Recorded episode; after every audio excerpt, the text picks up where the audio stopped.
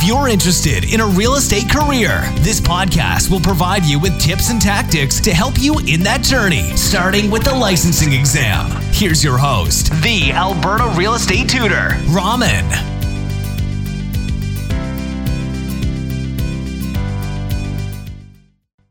Welcome to the question of the day. Today's practice exam question is Which of the following information can be found on a certificate of title? And the options are A. The full legal description, B. The municipality where the property is located, C. The land identification number code, which is called also called the LINC number, D. All of this information can be found on a certificate of title. And the correct answer is D.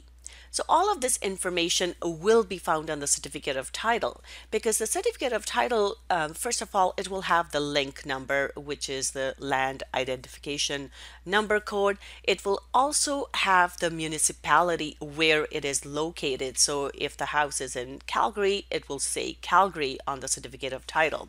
It will also have a full legal description as well as a short legal description on the certificate of title as well.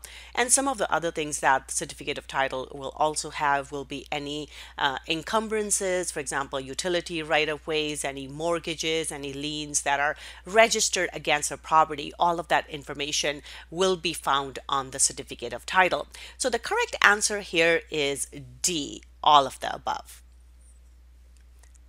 That's it for today. If you would like some extra help in preparing for your Alberta real estate exam, I invite you to visit www.albertarealestateschool.com or you can give us a call at 587 936 7779.